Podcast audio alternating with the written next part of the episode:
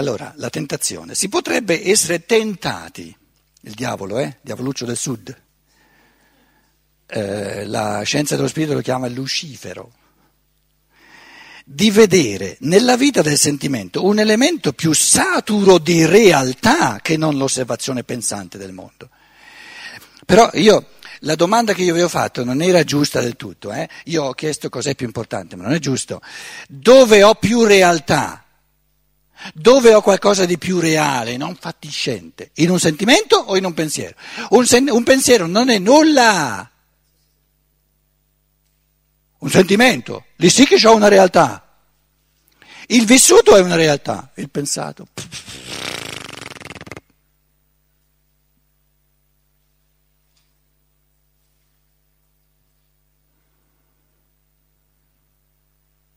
a meno che sia un pensato vissuto,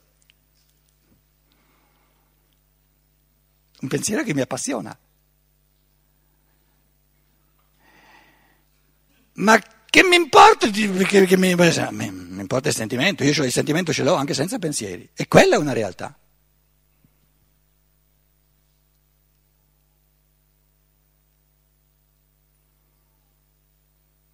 Per l'individuo il sentimento è di fatti una realtà molto più forte.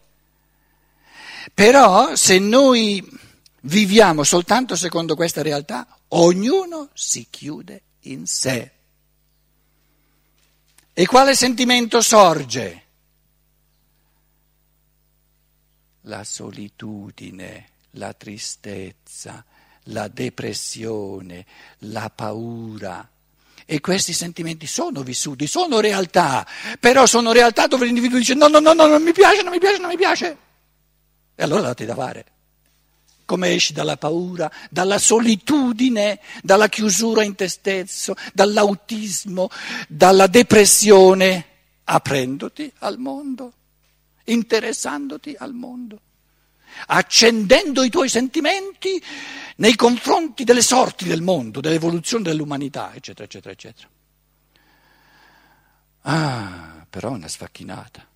E beh, allora tieniti la solitudine, la paura, la, la depressione, eccetera, eccetera, eccetera. Scusa, eh? Puoi mica avere tutto quanto. Puoi mica chiudere, chiuderti in te stesso, fregarti del mondo e essere felice. No, non esiste. Ma io vorrei una natura umana fatta così che chiudendomi in me stesso sono felice. E creala tu quest'altra natura umana, non c'è mai stata.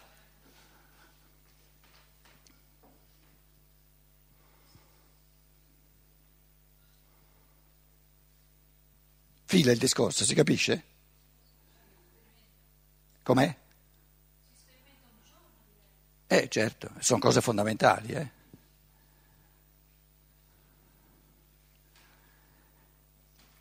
Perché adesso detto in un modo più, più concreto, se volete, no? quante volte succede, psicologicamente, nella psicologia dei popoli, certo abbiamo fatto un riferimento al nord e al sud, però non vogliamo essere razzisti, eh, diciamo c'è dappertutto. No?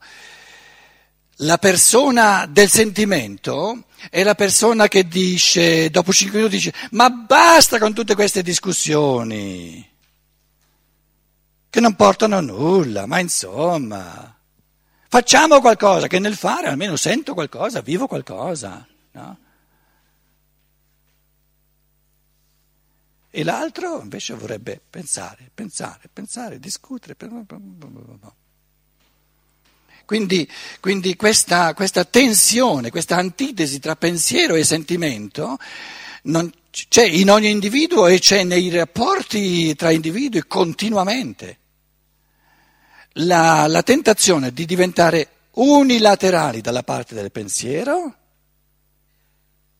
e, e, e, il sentimento va a ramengo e quindi sono astrazioni, teorizzazioni che non dicono nulla, non appassionano il cuore, quindi non possono muovere gli arti a compiere azioni, oppure diventare unilaterali dalla parte del sentimento dove l'unica cosa che si cerca è di godere il mondo. Ma chi vuole soltanto godere il mondo si chiude in se stesso e sarà insoddisfatto. Perché gli altri sono insoddisfatti di lui perché non contribuisce nulla, non se ne frega di nessuno, vuole soltanto godersi il mondo.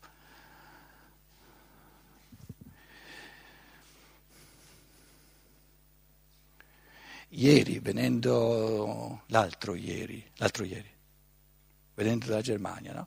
dall'aeroporto, la persona che ci ha accompagnato eh, ci ha fatto tutto un riassunto della, tutto un riassunto della temperie culturale psicologica italiana e la, l'impressione generale, ve lo dico da uno che viene un po' dal di fuori, era la, la, il numero di persone che si sono messe in testa che la cosa importante nella vita è di godersi la vita, pare che sia in aumento.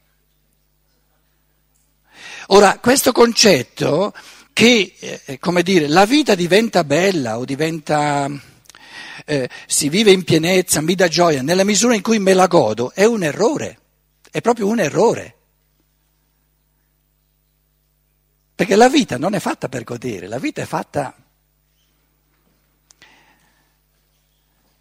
me la permettete la parola giusta, per crescere, per crescere, per evolversi. E se mi godo soltanto la vita, non cresco, non mi evolvo, non vado avanti e, e sarò scontento. Quindi all'uomo, all'uomo, l'uomo è fatto in modo tale che non gli basta godere la vita, è troppo poco, è troppo poco. Quindi io non è che dico moraleggio e dico no, fai male moralmente a voler soltanto godere la vita, smetti di voler godere la vita. No, è un concetto oggettivo che dice l'uomo è fatto così che se vuol soltanto godere la vita, se la vuol prendere soltanto dalla parte del sentimento, sarà insoddisfatto. È una cosa oggettiva. Tu vuoi condannarti all'insoddisfazione godendoti la vita? Fallo e darai la prova che le, la natura umana è fatta così, però sei libero di farlo, nessuno ti può costringere a fare, a fare l'altro. Perché allora, se le cose stanno così, uno che ha fatto di tutto per godere la vita e adesso si piglia una bella depressione, ha almeno la possibilità di capire cos'è che è andato male, perché si tratta di capire le cose. Perché i tempi in cui il bene ci veniva imposto, veniva imposto per autorità, questo devi farlo, questo devi evitare, sono finiti, ognuno vuol capire eh, da sé che cosa, è, come dire, che cosa riempie il cuore umano e la, la, la, la, mente umana che mi fa vivere in pienezza e che cosa impoverisce, oggettivamente. E poi la decisione di far l'uno o di far l'altro è, sono faccende mie, non, non de, dell'autorità costituita religiosa o politica o, o che si voglia. Perché, scusate, le autorità, un piccolo accenno, no? Prendiamo l'autorità dei giornali nell'umanità moderna. C'è stata un, cent'anni fa, se volete, no? un'epoca in cui il direttore del giornale era lui che decideva eh, quali pensieri nell'editoriale, eccetera, mettere nell'umanità, quale critica, quali accenti. Insomma, se un giornale fa un discorso di cultura senza interessi politici, economici, eccetera, eccetera, eccetera, sarebbe una gran bella cosa questo discorso, soprattutto quando ci sono, ci sono parecchi giornali. Ora, Guardate, soprattutto in Italia, eh, più che in Germania secondo me. Guardate i giornali, anche l'avvenire tra l'altro. No?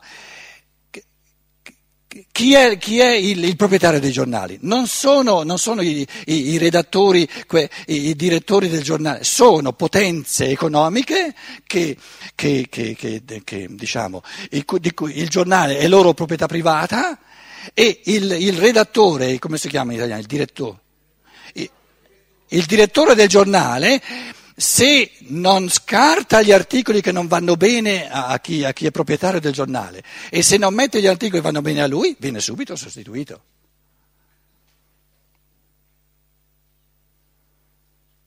Quindi ah, eh, eh, non ci possiamo più aspettare un minimo di, di, di, diciamo di dialogo culturale, di dialogo, di, di scambio di idee, perché, perché, viene tutto filtrato dalla, dalla, diciamo, dal potere economico.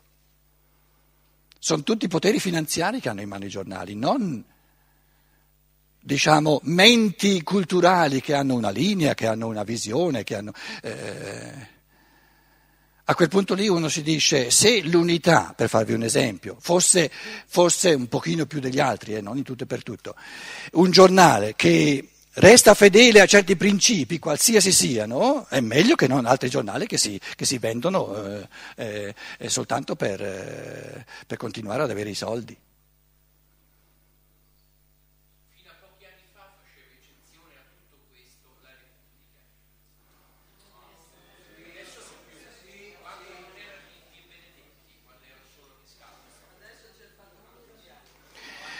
Quindi il discorso è, no? Adesso in, in, facciamo un discorso generale, naturalmente ci sono accenti diversi, però la, la domanda è, quando io leggo un articolo in giornale, cosa, cosa leggo?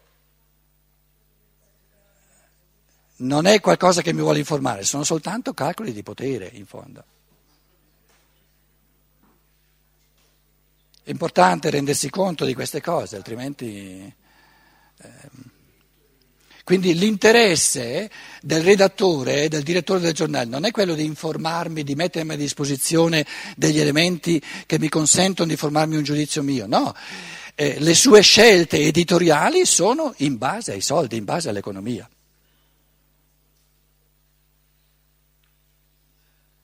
C'è una, una censura tacita, no?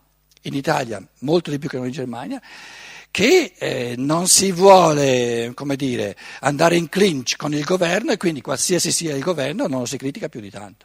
Ma questa non è libertà, questa non è libertà di espressione delle proprie idee, è censura e in fondo è una non libertà di stampa. In Germania prima di venire giù c'era alla radio da, da Bruxelles eh, Bruxelles eh, proprio questa domanda che l'Europa si pone, ma c'è o non c'è in Italia vera libertà di stampa? Se tutti si, si allineano per non perdere il posto del direttore di giornale.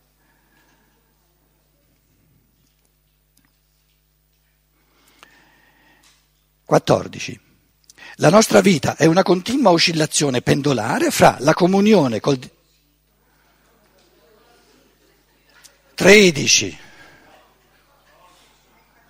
Ah, la, la, la,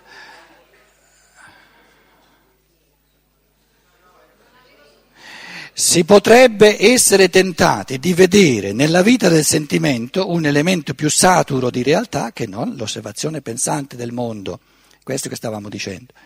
A questo bisogna ribattere che soltanto per il mio individuo la vita del sentimento ha effettivamente tale maggiore importanza.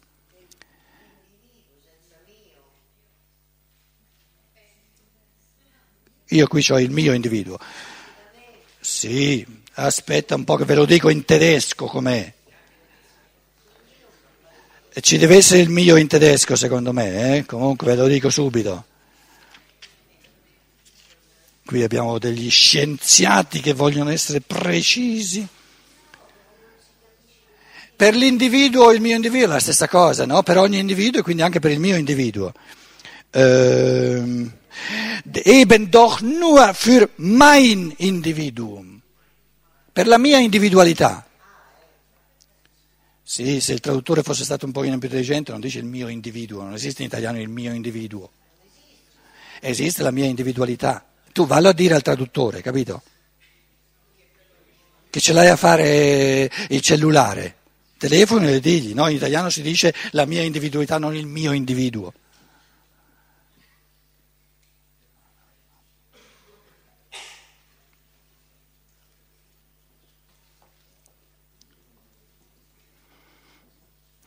Vi dicevo, se volessimo fare continuamente riferimenti al testo tedesco non andremmo avanti, insomma si tratta eh, di prendere le cose, poi noi col pensare afferriamo eh, eh, scusa, eh, lo capisci, no? Sapendo che è una traduzione, se ti metti il mio individuo tu pensi, allora in tedesco sarà il mio individuo, però in italiano noi diciamo la mia individualità, punto e basta, no?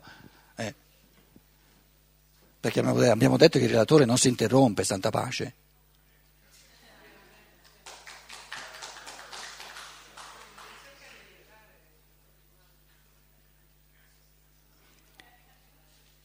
E in casi incerti ha sempre ragione il, il, il relatore.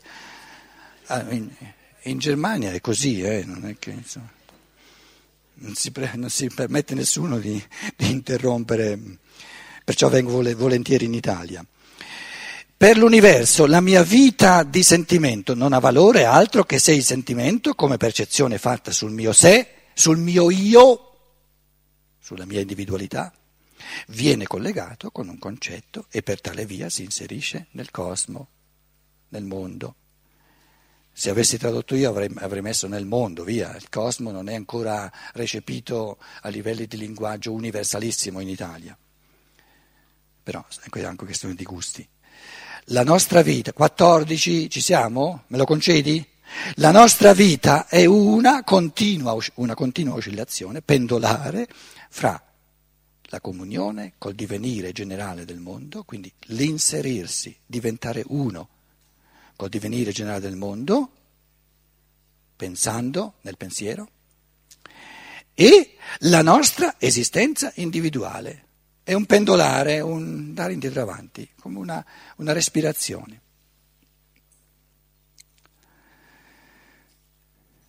Quanto più in alto saliamo verso la natura universale del pensare, nella quale alla fine ciò che è individuale non ci interessa più che come esempio, come esemplificazione del concetto, tanto più si perde in noi il carattere dell'essere particolare, della singola, ben determinata personalità. Aggiungiamo subito, a meno che man mano che io salgo in alto, porto in alto anche i miei sentimenti e i miei interessi. Andrebbe detto subito, no? Comunque lo dice dopo.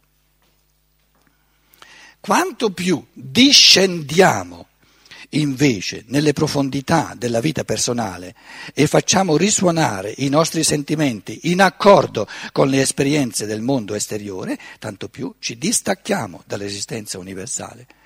A meno che, man mano che scendiamo sempre di più nel vissuto individuale mio, cresce in me l'interesse, il desiderio di inserire questo vissuto mio dentro al mondo e lo considero importante soltanto nella misura in cui contribuisce al divenire del mondo. Quindi da prima sono presi nella loro unilateralità, l'uno senza l'altro. Se c'è il pensare senza il sentimento, l'individuo si perde nel mondo. Se c'è il sentimento senza il lato oggettivo del pensare, l'individuo si isola dal mondo, si stacca dal mondo.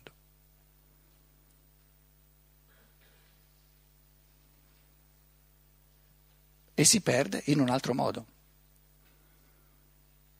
perché è come un ramo che viene staccato dalla pianta, secchisce, si insecchisce e muore.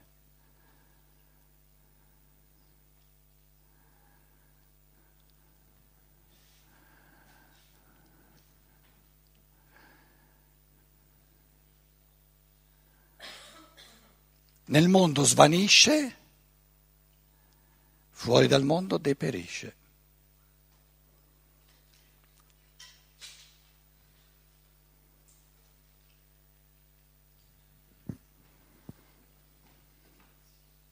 Una vera individualità sarà quella che più si solleva coi suoi sentimenti nella regione dell'ideale,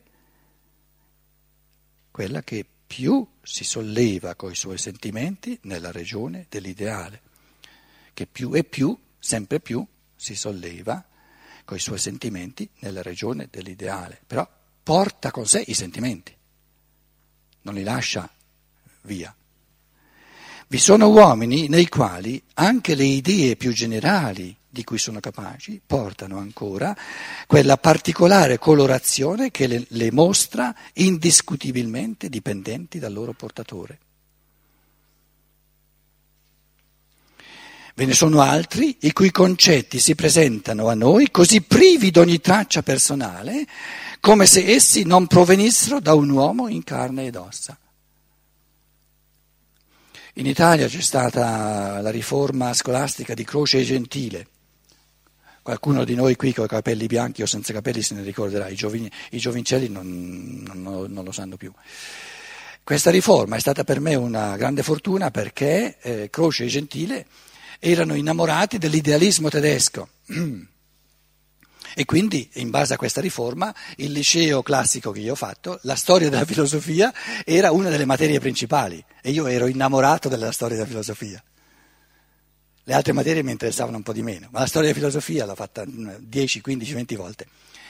E adesso un esempio classico di, ultimo, di questa ultima frase, ci sono individualità i cui concetti si presentano a noi così privi di ogni traccia personale, come se essi non provenissero da un uomo in carne ed ossa, è Georg Friedrem, Friedhelm, eh, eh, eh, eh, Georg Friedhelm, Wilhelm Hegel,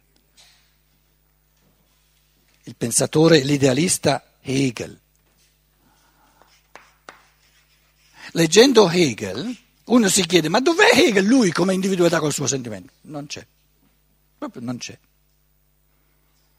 Parla eh, l'idea in sé, la logica. Poi tutta una seconda parte della sua, della sua filosofia, l'idea fuori di sé. Cos'è l'idea fuori di sé? La natura.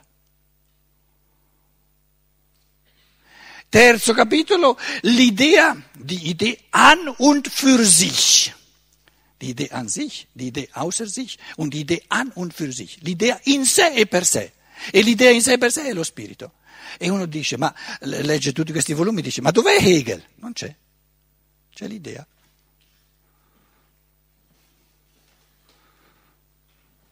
Neanche un, un, un soffietto di sentimento, nulla.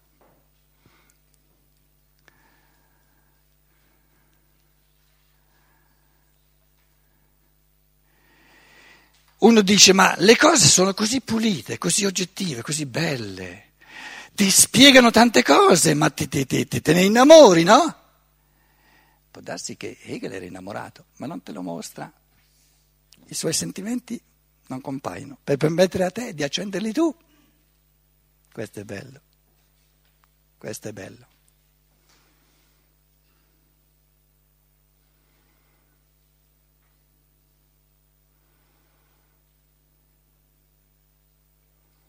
Quindi l'arte del vivere è l'arte di sentire l'universale come faccenda individuale.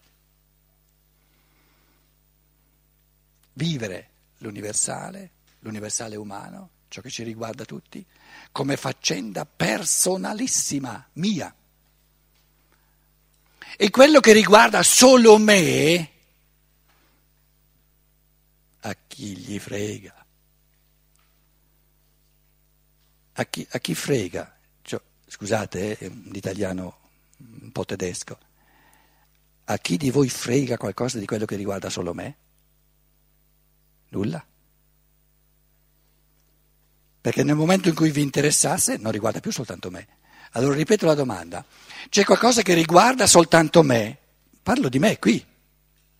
A voi che vi interessa? Non lo potete neanche conoscere perché riguarda solo me perché nel momento in cui lo conosceste sarebbe un elemento comune. Quindi devo capire che ciò che riguarda soltanto me non interessa per natura a nessuno, se no non riguarda soltanto me. Quindi soltanto per imposizione io voglio costringere gli altri a interessarsi di ciò che non gli interessa, per natura non gli interessa e non gli deve interessare, perché riguarda soltanto me.